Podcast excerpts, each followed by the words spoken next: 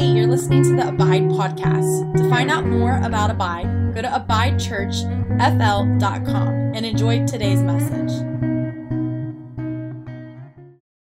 Um, as we prepare, I just want to say, man, it's an honor to have you. Uh, this is the third time that we've had Eric come, and it's just always been an honor. I remember 2018, uh, it was a, a, difficult time in our lives, and um, my wife sent me to go to Jesus Conference in Orlando, and I was sitting in this room, massive room, and you got up, bro, and you spoke, and I texted my wife, I said, I've just heard the best message I've ever heard in my life. Many of you know, like, you get into a room, sometimes you feel like God handcrafts a message for you. And I, I remember sitting in a room like, I don't even know if I love Jesus. Like, I was just so gripped at a heart level. So I'm thankful, bro, for what you've sown into my life, how I've received from you through your books. I encourage you that the book table would be empty as you leave. Uh, our staff, we've just we've just consumed and received because we believe the Lord speaks through him to us. So tonight, can we just honor him as he comes and gives us the word?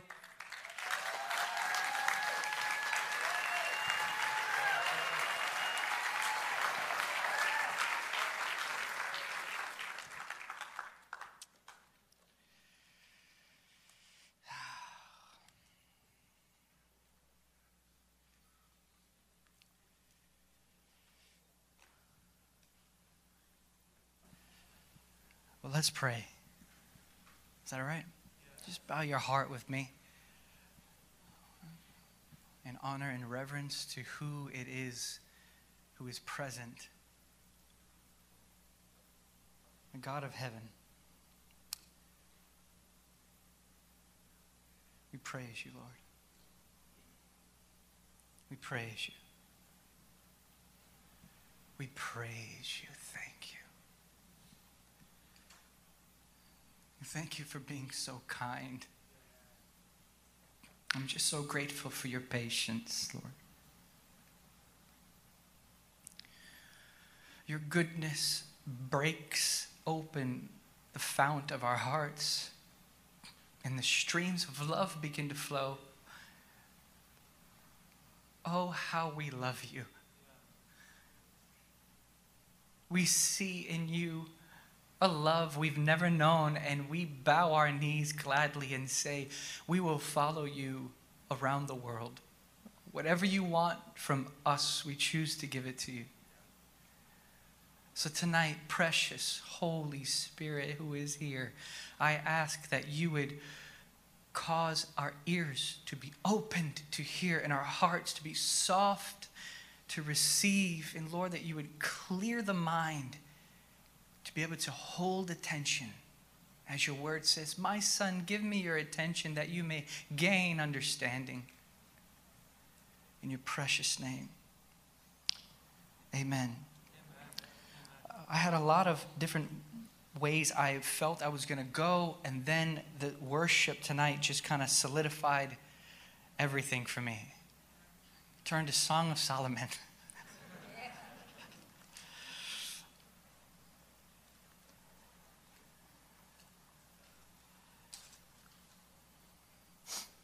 Praise you, Lord. Samuel Rutherford is in prison. He dies there for the gospel, and he writes something with chains on. He says, If we could prize Christ, if we could rightly prize Christ, nothing would be bitter to us. If we could rightly prize Christ, nothing would be bitter to us. This was not written on the balcony in the Bahamas with a margarita, margarita in his hand or something. This is, this is in prison. If we could rightly prize Christ, nothing would be bitter to us. Song of Solomon, chapter 5, we sung of it tonight. But I want to point at something specific here. Verse 9, we sang it. What kind of beloved is your beloved? If you don't know what's happening here in Song of Solomon, what's going on is this book is a love exchange between a starry eyed bride and a romantic king. What you're seeing in here is love. These two people seem to think that the entire world is a platform for their love. All that they speak about is one another, they're taken with one another. And that's what's happening here. And at this portion, she's looking for him and she runs into these men. And these men look at her and they say, What is so special about this guy that you're looking for? And here she goes on a tangent, looking at what he looks like, remembering who he is. She says, first off, here in verse 10, My beloved is dazzling and ruddy. What's so special about this guy that you're looking for? The world will come to the bride of Christ and say, What's so special about Jesus, the bridegroom?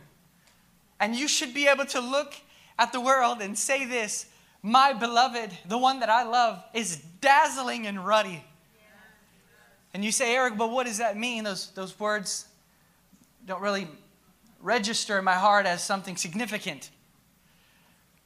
Dazzling means to be completely dazed by light. This is brightness extreme we're talking about. Why do you love him? What's so special about him? He's brightness extreme. That's why. The scripture tells us that God is light, and in him there is no darkness whatsoever. The scripture tells us that he dwells in light unapproachable. He is, like the scripture says in Proverbs 19, it says that the sun rising is like the bridegroom coming out of his chamber.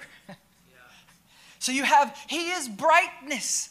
He, the sight of him dazes me. To be dazed is to temporarily lose consciousness of your surroundings.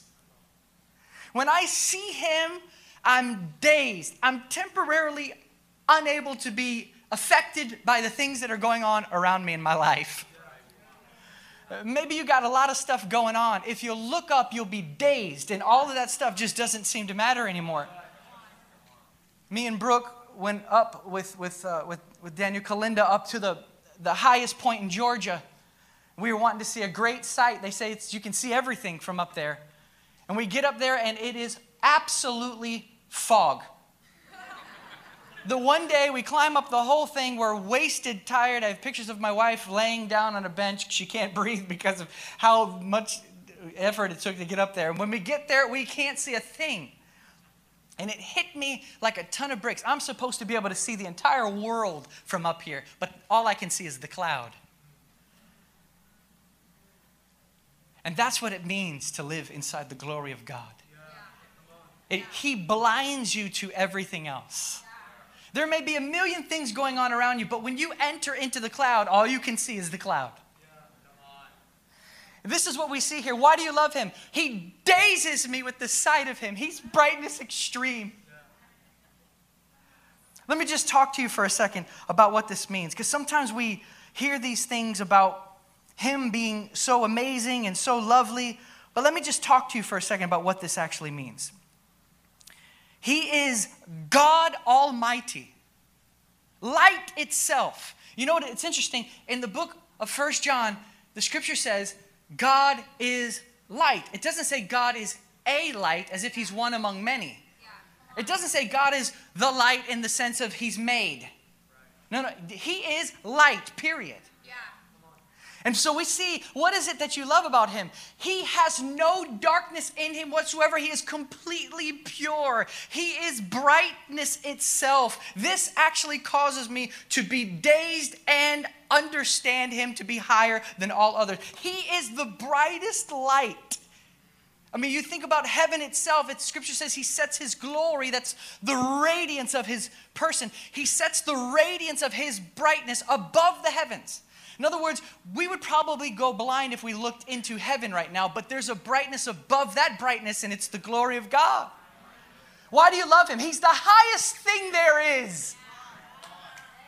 Why do you love him? Well, who is this who holds the wind in his fists and sits in bliss and gives life by kisses? Who himself is riches. This is the King of glory. He bends his knee to feed thee, bleeding, he freed thee, and in needing, he keeps thee. This is our Christ. You think about the things that the scripture says about him that make us recognize who he is in his heights, the brightness of what he is. The scripture tells us that all things are his servants. I think a lot of our hearts would be at rest if we just believed that one verse. All things are his servants. Who are we talking about? We're talking about him who is brightness extreme. What is it about him that you love? All things are his servants. What is it that you love about him? The scripture says he works all things after the counsel of his own will. Why do you love him? He's brightness extreme. What does that mean? He works everything after the counsel of his own will. The scripture says his sovereignty rules over all. Why do you love him? He's brightness extreme. What does that mean? He sits in the heavens and does whatever he pleases. Why do you love him? Why do you not love him? he who is here now with us, present by the Spirit. He walks on the wind and he rides on the clouds. He makes the grass to grow and he feeds all the cows. Say, Eric, I just don't know if that's in the Bible. Well, just read a little bit more of what the scripture says, and it's real small, minute things that it, it accents about who our God actually is. Why do you love him? Because he's brightness extreme. What does it mean? It means he measures the earth, he stretched out the sky, he laid the foundations of heaven on high. I'm trying to pull our minds up to the bright, the bright realm where he lives because when you look up there, you get dazed. Yeah, yeah. Why do you love him? He dazes me. Why does, how does he daze me? Well, listen to this. He tells Job, listen to this. This is God himself. This is not a theologian talking. This is God describing to you the brightness that he dwells in. He tells Job that he shuts the sea in with doors and boundaries that it cannot pass. He lifts the sun in the morning and then he lights the moon at night. He paints the clouds with his fingers and he strolls in the recesses of the ocean. Can, God walks on the bottom of the ocean. Why do you love him? He's brightness extreme. What does that mean? It means that he puts the snow in storage and he collects hail for a timed release. He's the father, the scripture says, of rain, dew, and sleet. The prophet, the prophet, I think it's Zephaniah, he uh, opens his book by saying he's the maker of the storm clouds. Wow. Why do you love him? He makes the storm clouds. Why do you love him? The scripture says he makes lightning for the rain. I'm trying to pull our minds up and think about him who is so far beyond the limits of the natural mind that when you begin to think upon him, you're dazed and you say, Oh my goodness, I worship you.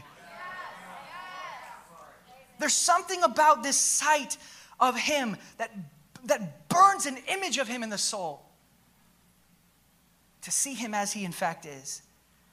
What if, what if he tends to gardens that men will never see? He tells Job that he, he can tighten and loosen the constellations. The constellations, they don't move.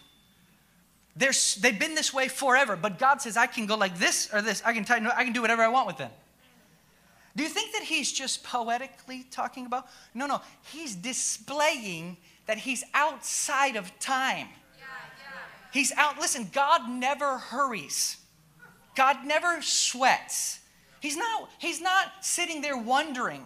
He's omniscient, meaning he has all knowledge. He knows everything that you know and more.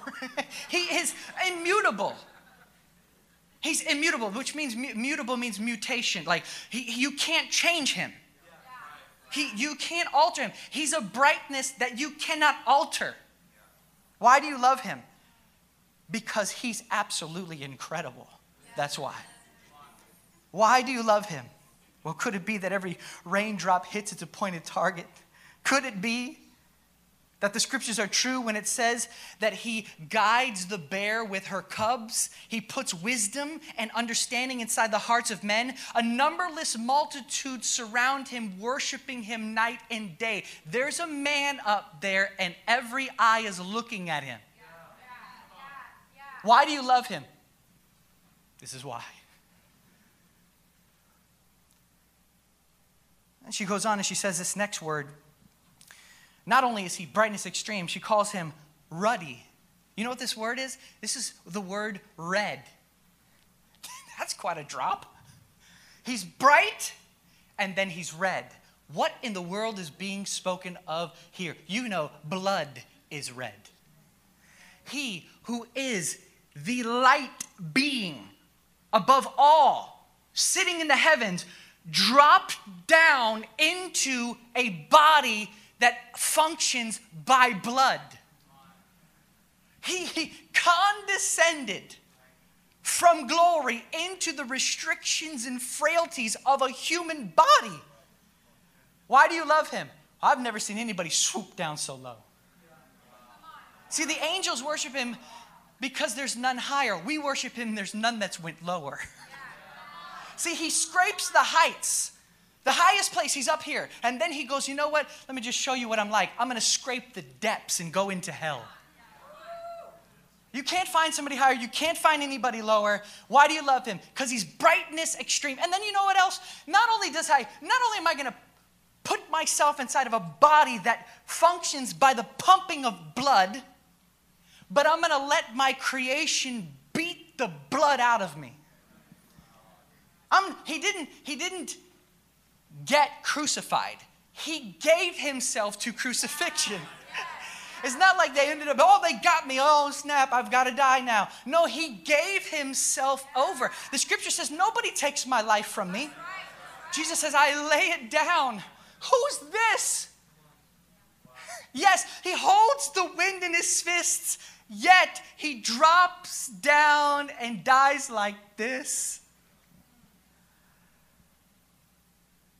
They beat him, they mock him, they spit on him, they rip his beard out, and he chooses to do this to display to you a love that cannot be matched. What, what is, what, what's so great about this? Remember the first things we talked about with the brightness extreme.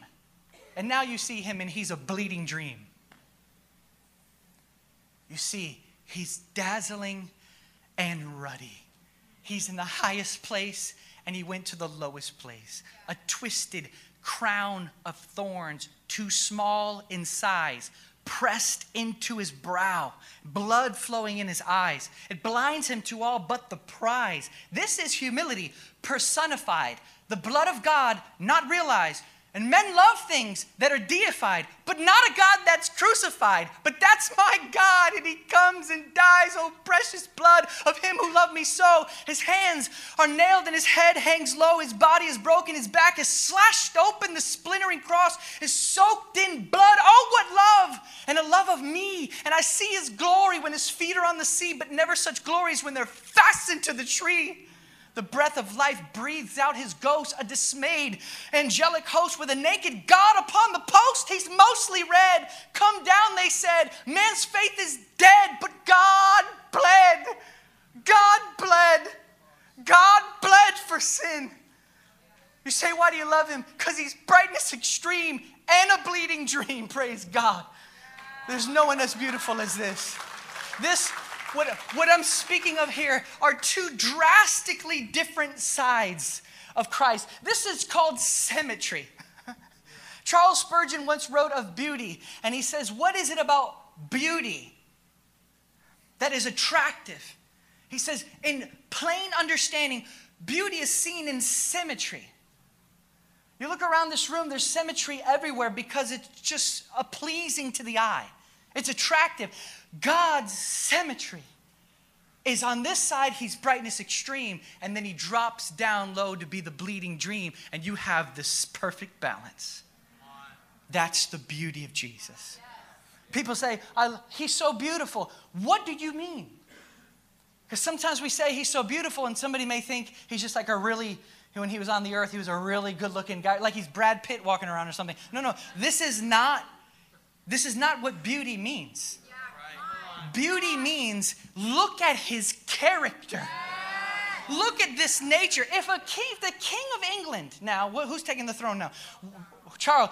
Charles sees somebody getting about to get beat up on the street for something they did wrong and yet he subjects himself to die in their place it would hit the front page of the paper wouldn't it because someone so great did something so low. But yet he pales in comparison to him who dwells in light unapproachable and then drops down to take the place of rebellious, sinful mockers like us. Praise God.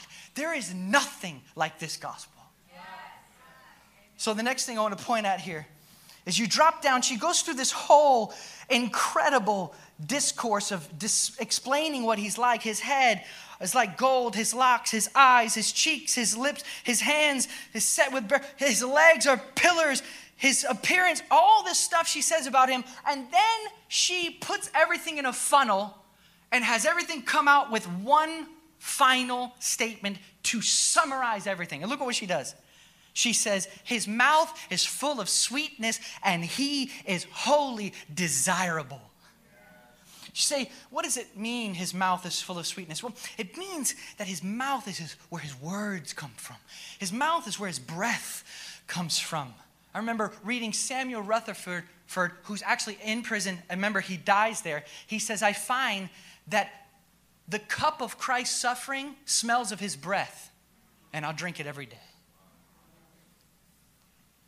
He also says, every cross Christ gives you is sugared with himself. So you have the words that come from these beautiful lips that Mary loves so much. You have this breath that comes from his mouth that gives the Holy Spirit in the upper room.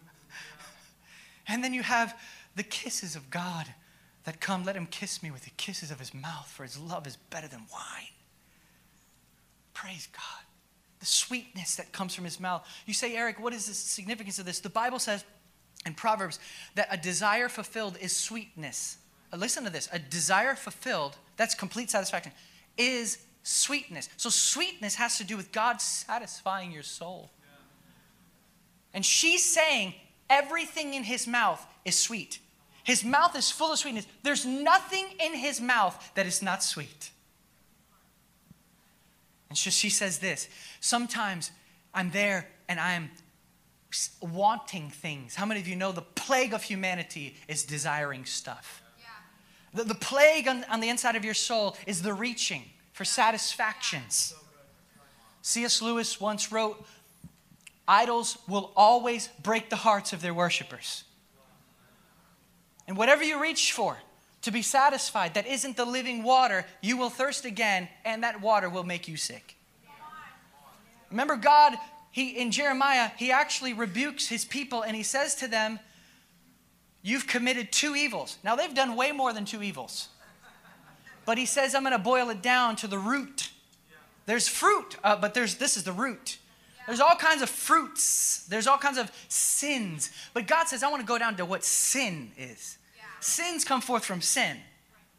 Fruit comes forth from a root. God says, I'm going to get to the root. Here's the root. You've committed two evils. You've forsaken me, the fountain of living waters. To not be satisfied with God is sin. Did you know it's an evil thing not to drink of the Lord? He says, I'm going to tell you your, what your problem is. You've committed two evils. You've forsaken me, the fountain of life the fountain of living water. Then he says, You've hewn out for yourself cisterns, cisterns that can't even hold water. C.S. Lewis, C.S. Lewis also wrote, he says, if you put something before God, God will back up and let you see that that God can't fulfill you. Uh, often we see this happening. God says, This is your problem. You don't drink of me, and now you're trying to drink other things. So sometimes the, the craving in the soul starts reaching out for this, that, the other. I need approval from this guy. I need, I need money here. I need, th- I mean, you just fill in the blank. There's all kinds of things. I actually wrote down a whole list of different things that pop up in my own personal heart sometimes when I go to pray.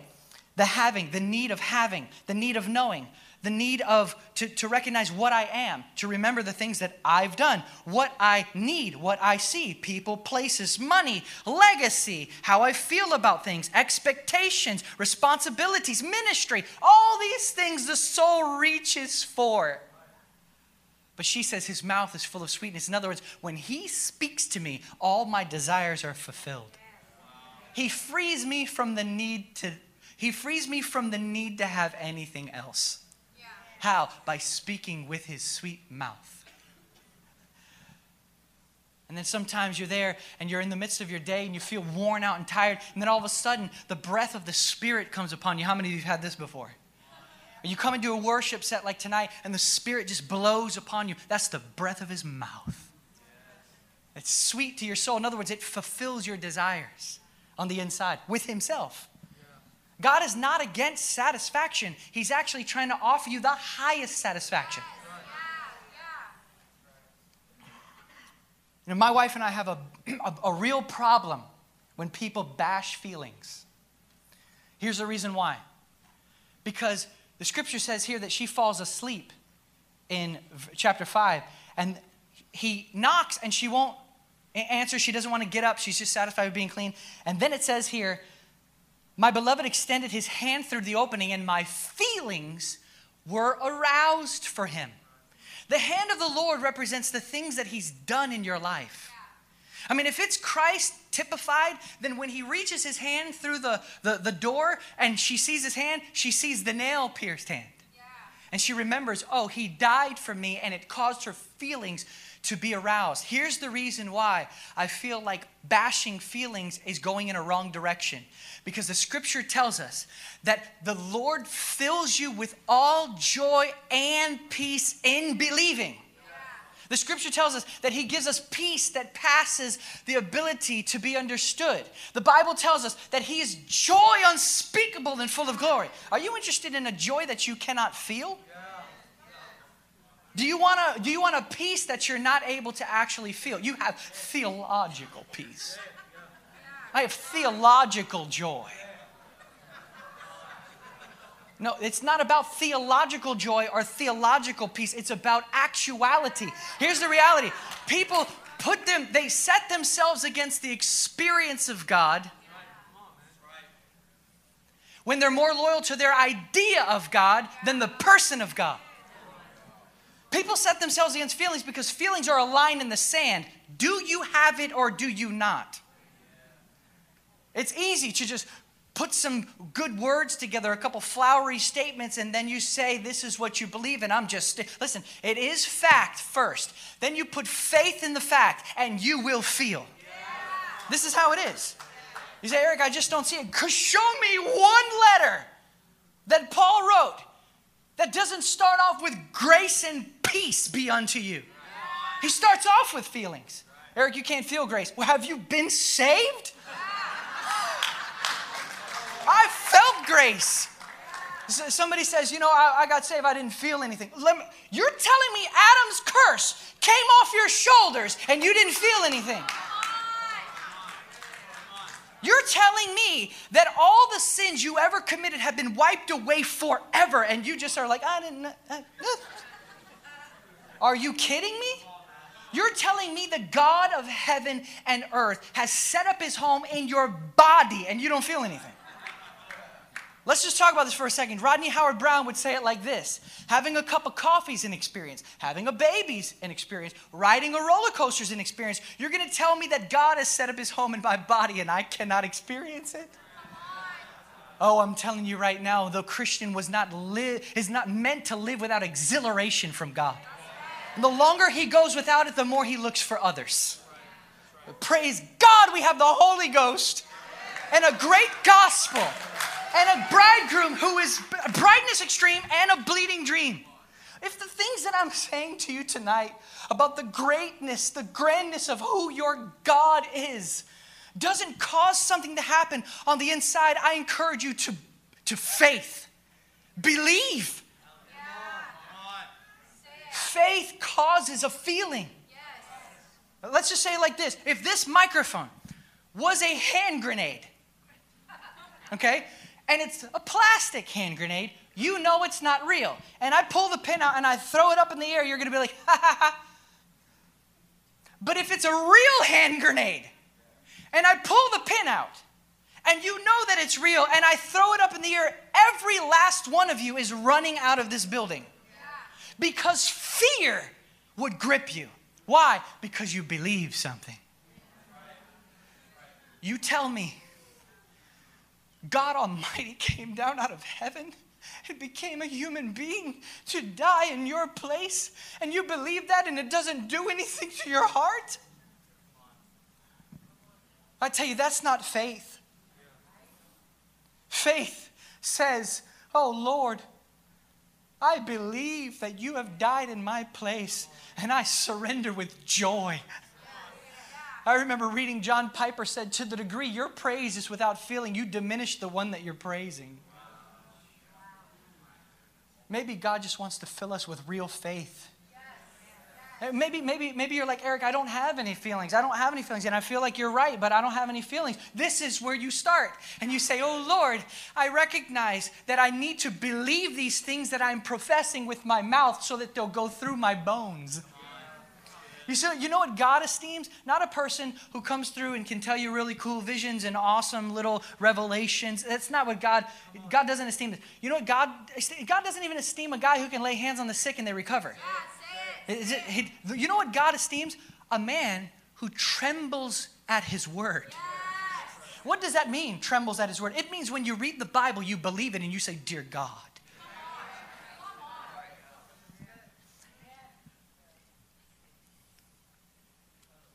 Worry is the seed of atheism. Fear is an assault on this book right here. Fear is an assault on God's character. A lot of this, these problems that we have as Christians go back to dusty Bibles. I'm not, I'm not here trying to rebuke anybody. I'm trying to lift up this bright person and this, this person who dropped down so low. And so when people look at you and they say, What is it about him? You can say he's brightness extreme and a bleeding dream, and his mouth is full of sweetness, and he is wholly desirable. I hope this is okay. Maybe you've been, maybe you've been around church like I have all your life. And you're just kind of just, you're sick of the Christianese. You're sick of the Christian vocabulary and not a Christian experience. See, the danger with the intimacy movement is that many people adopt the language. But there's no, there's no kisses. There's no sweet exchange. Some people come to me for counsel, and my response to them is, When was your last kiss? Because I feel like a lot of our problems would vanish with a sweet morning kiss from the Lord. He kisses away competition. He kisses away condemnation. He kisses away comparison. He kisses away all this stuff that plagues the mind. Maybe what it really is isn't that you need some type of special counseling. Maybe you just need to sit with the counselor. Maybe that's, maybe that's the problem. Maybe you just haven't yet actually quieted your heart and said, Here I am, and I'm bankrupt, and I'm empty, and I'm sad, and I'm lonely, and I'm hurting. And I empty out myself to you, as David says, God is a refuge for us. Pour out your heart to Him. Maybe you just haven't yet become vulnerable enough to tell him the truth and say things like this Lord, here I am, and I do not love you, but I really want to love you. I tell you, that's then you're on the brink. And people think when they feel dead uh, spiritually that they're, they're so far from God. No, no, you're on the brink because He resurrects dead people. He's just waiting for you to admit that you're dead. In that moment, you can say, Lord, my heart doesn't feel. Help me. I promise you, I promise you, He will come in. Because He says, Come to me, all ye who are weary and heavy laden. I will give to you rest. That's a promise from the Lord, is it not? Have you guys ever been on a vacation? Did you ever feel rested in the vacation? Did you ever come back from a vacation and just feel like, man, I really needed time away from everything? You ever, ever felt like this? There is something about the presence of the Lord that makes you feel like you took a month's vacation in just a couple of hours. That's called rest. You know what rest really is? I think, I think rest is Jesus saying, Come to me, I'll do the rest. One of my friends likes to say it like this The yoke of the Lord is full of helium. He says, The yoke of the Lord is a quote, non yoke. I'll say another quote from him. He's a dear friend of mine, come into my life recently. His name is Dane Ortlund. If you haven't gotten his book, Gentle and Lowly, oof, you got to grab it. It's a classic. He says in the book, he says, The things about you that make you cringe most make him hug you tightest. Did you know that the name Jesus means Savior, salvation? In other words, God could have named Jesus anything. Jesus could be named, Jesus could mean power, or Jesus could mean something. But what Jesus actually means is Savior, salvation, which means his very name, inside his very name, is the fact that he's attracted to the fact that you need him. That's what Savior means. If there was a superhero that had an S on his chest and his name was Savior, he's always looking for someone to save. Jesus is the Savior, looking to save you, which means but he, by virtue of the fact that he is Savior, your weaknesses attract him to you. He doesn't pull away from your weakness, as, Dane Ortlund would say. He doesn't hold his nose and bear it for as much as he can. He's attracted to your stench because he wants to wash you. And when you let him wash you, he's glorified. This is why you should run to Jesus because he wants to wash you and cleanse you. You know, when God speaks to Moses, this will be the last thing I say, Covington, if you can jump up there, would be great. When God reveals himself to Moses, Moses is like, I want to, I want to know you more. I want to see your glory. What does God do? God shows him himself and he says, I am the Lord, gracious and compassionate, slow to anger, and rich in love. Wow. And you want to know why God couldn't show or wouldn't show Moses his face? Because it was reserved for a human body one day in Jesus Christ. Jesus Christ the face of God. This is why Philip looks at Jesus and then he says, Just show us the Father and we'll be good. Jesus says, If you've seen me, you've seen the Father. I am. Jesus could actually stand up and look at his disciples and say, I am the Lord, gracious and compassionate, slow to anger and rich in love. Maybe this is why he intended to pass them on the sea. You say, what does that even mean? Because in when Moses asked God to reveal him, God meant to pass by him, or God passed by. Jesus is saying, I am God. I'm going to pass by you. Scripture says to us that he established the earth on the waters. Jesus standing on the water is according to those laws. When he stands on the water, he's saying, I am God because I build things on top of water. So I'm standing on top of the water to declare to you who I am. The fact that he is gracious. Gracious means this He is for you apart from you. Wow. Does this not steal your heart? Isn't this what you need? This is what I need. I feel like I need to be saved every single day. Praise God. C.S. Lewis actually said that the Christian life is a thousand, yea, 10,000 re enchantments with Christ. Just to see Him as what he actually is wins the heart again and again. And as St. Augustine said, he has stolen my heart and he ran away to heaven with it. So, Father, we thank you that you are good.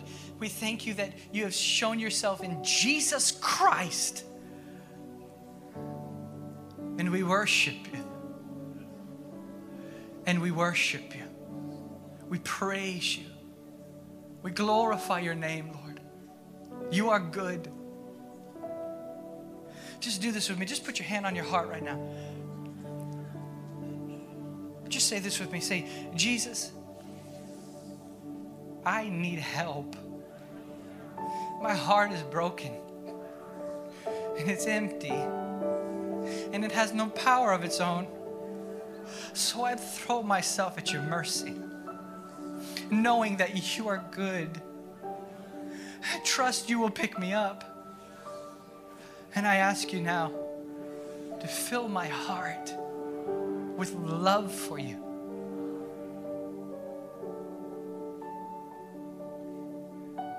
Say, Jesus, help me love you. Help me see you. I need you.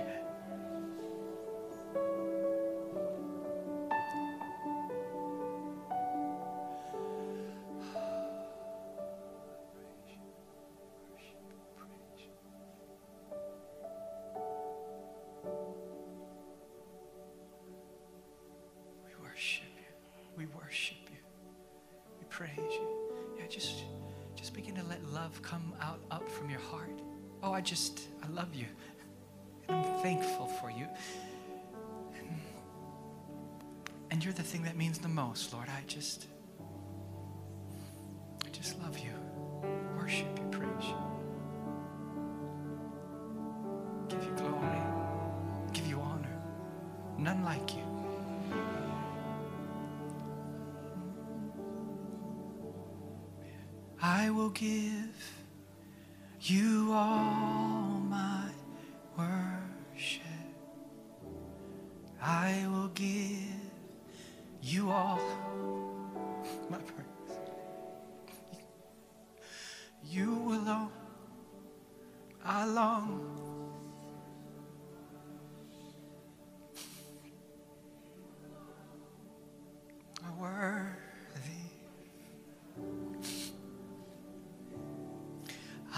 forgive.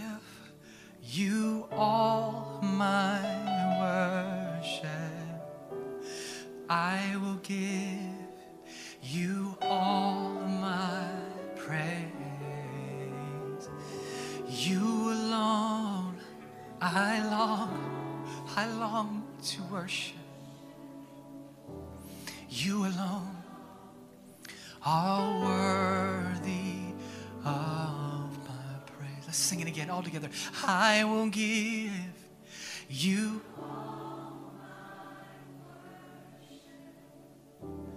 I will give you all, all my praise, all my praise. You alone, I long. I just, I love to worship. You alone.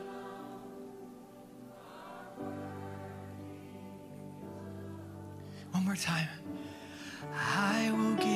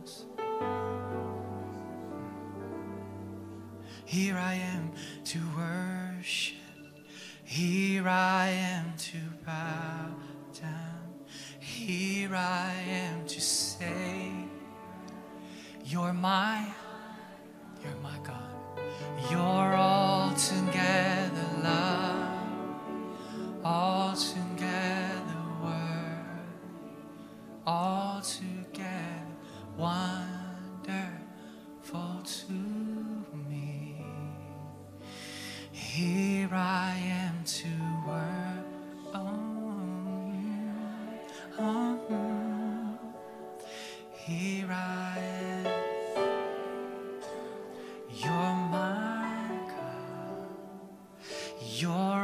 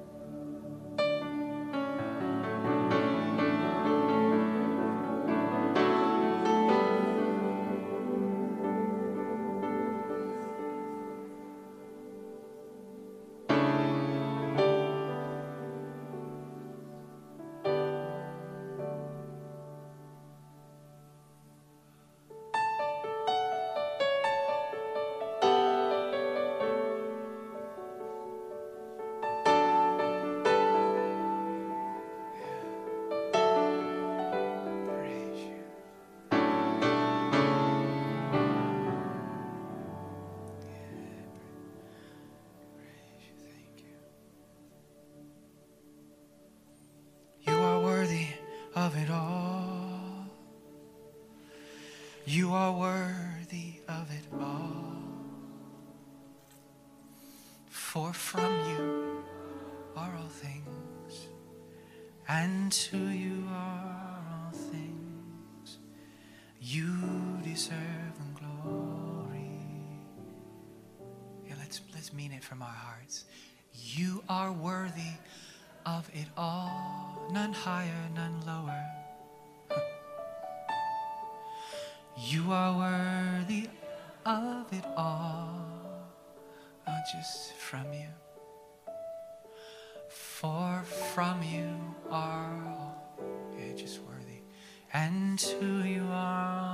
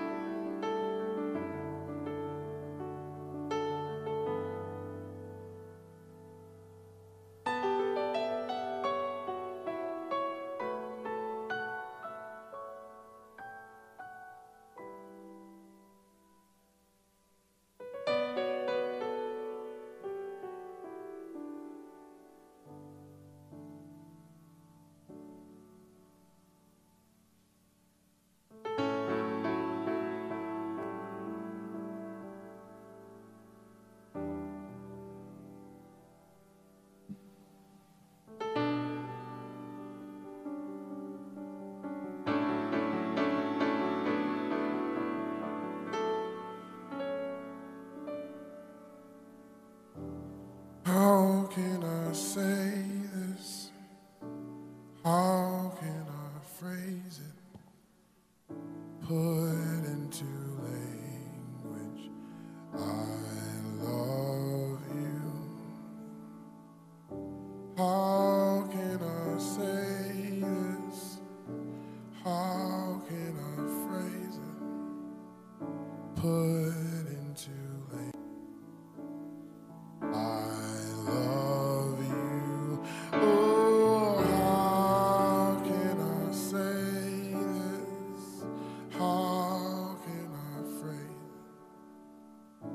put into lay.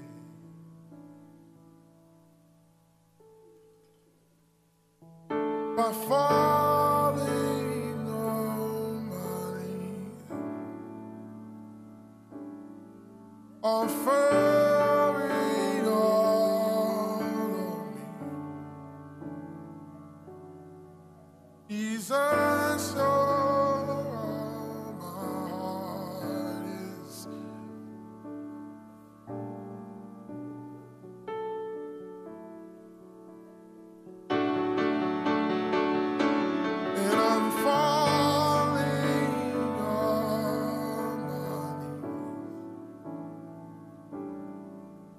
offering all of me.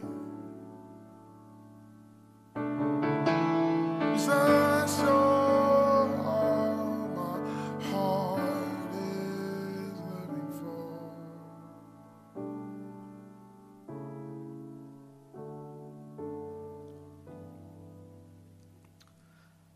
as as we're in this space, we just want to make room on this first night to just do business with the Lord. And for, for us tonight, it's just about waiting and lingering, but we just want to make space for those that you're hearing the message, you're hearing the song, but your heart doesn't resonate. You're like, I don't feel that. I feel like there's just a beautiful opportunity for us tonight to respond. And maybe your heart is characterized by anxiety and fear and worry and troubled. I feel like this is this is for us tonight. Maybe tonight you came, you're like, I haven't felt in years. I'm tired, I'm angry, I'm frustrated. What if tonight's the night where there's a shift? Where it's like, that's what was, but now I'm stepping into what is.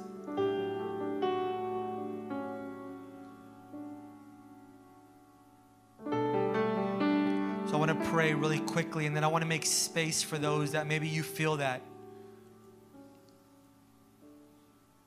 Troubled, anxious, tired, weary, cold.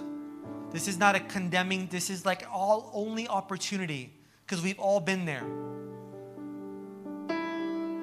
So, Father, in Jesus' name, we ask for grace. We ask for grace. Lord, we're standing in this room in Brandon, Florida, asking you for grace. We don't want to remain the same, unchanged, dull, cold, going through the motions, adopting language but not living it. We thank you for grace. Father, we're believing tonight that you would mark, God, if it was, if it was even just one person that was marked, changed, and transformed, then it was worth it.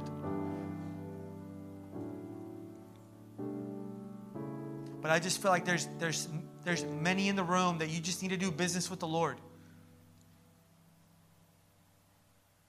Like, well, if God wants to do it, He could just do it right here. Maybe, maybe not.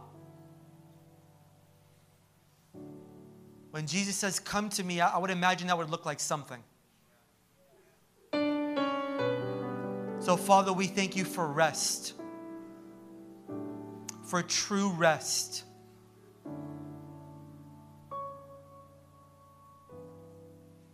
For peace, an abiding peace, for joy. For those that have gone season, months, even years without joy, we ask you for joy. Man, I just feel like the Lord wants to lift some stuff. Like, I came here to learn how to habitate more. This is it. Love Him. what do you want?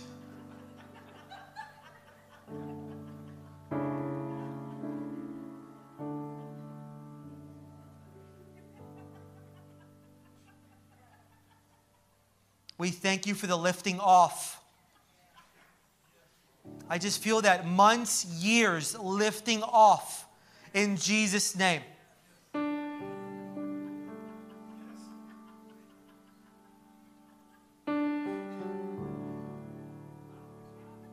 We ask you mercy.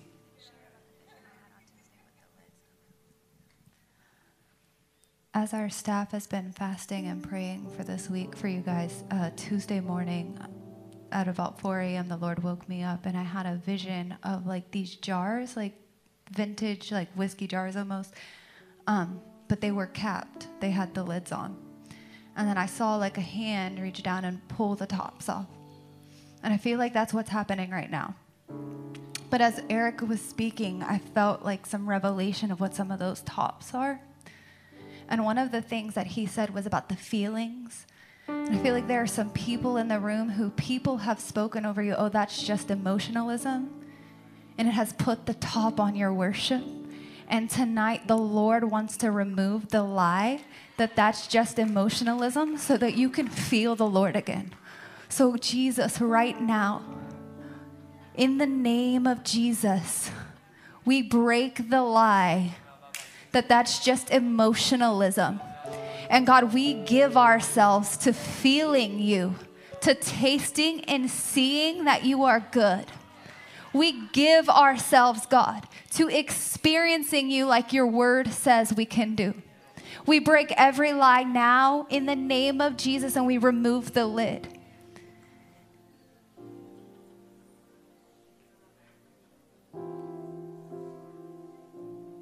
Yeah, and even the lid of um, you're hearing the words joy and peace, and you're just, my life doesn't align with that. I read it in the Word of God, but my life doesn't align with that. God, we remove that now in the name of Jesus, and we speak the grace of God for peace in joy. Not theological, like Eric was saying, God, but to feel your peace and your joy in the name of Jesus. And God, we remove the cap of unbelief in the name of Jesus. God, we believe, but help our unbelief in the name of Jesus. Lord, we don't want to be like the Israelites who were not permitted to the promised land because of the sin of unbelief. Remove the lids, God. Remove the lids, God, that we may encounter you, God. We don't want to wait till Sunday morning. Would you do it now, Lord? Would you start now, God? In the name of Jesus. So I'm going to ask Covington to sing I Love You, Lord. And as he does, I would just ask if that's you, would you just make your way and just, just so we can pray and bless. And if you're not in that place, I pray that you would pray for those that are. This is why we're here for the Lord to deal with us. But I, I just feel like the Lord wants to do business. And it's not an exposing, it, I feel like it's a covering. It's a covering. So, Covington, would you just lead us in that for just a moment, just to break us in? We love you, Lord. We ask you for grace. Love you, Lord, As the Lord pulls, just come. We ask you for grace. To worship.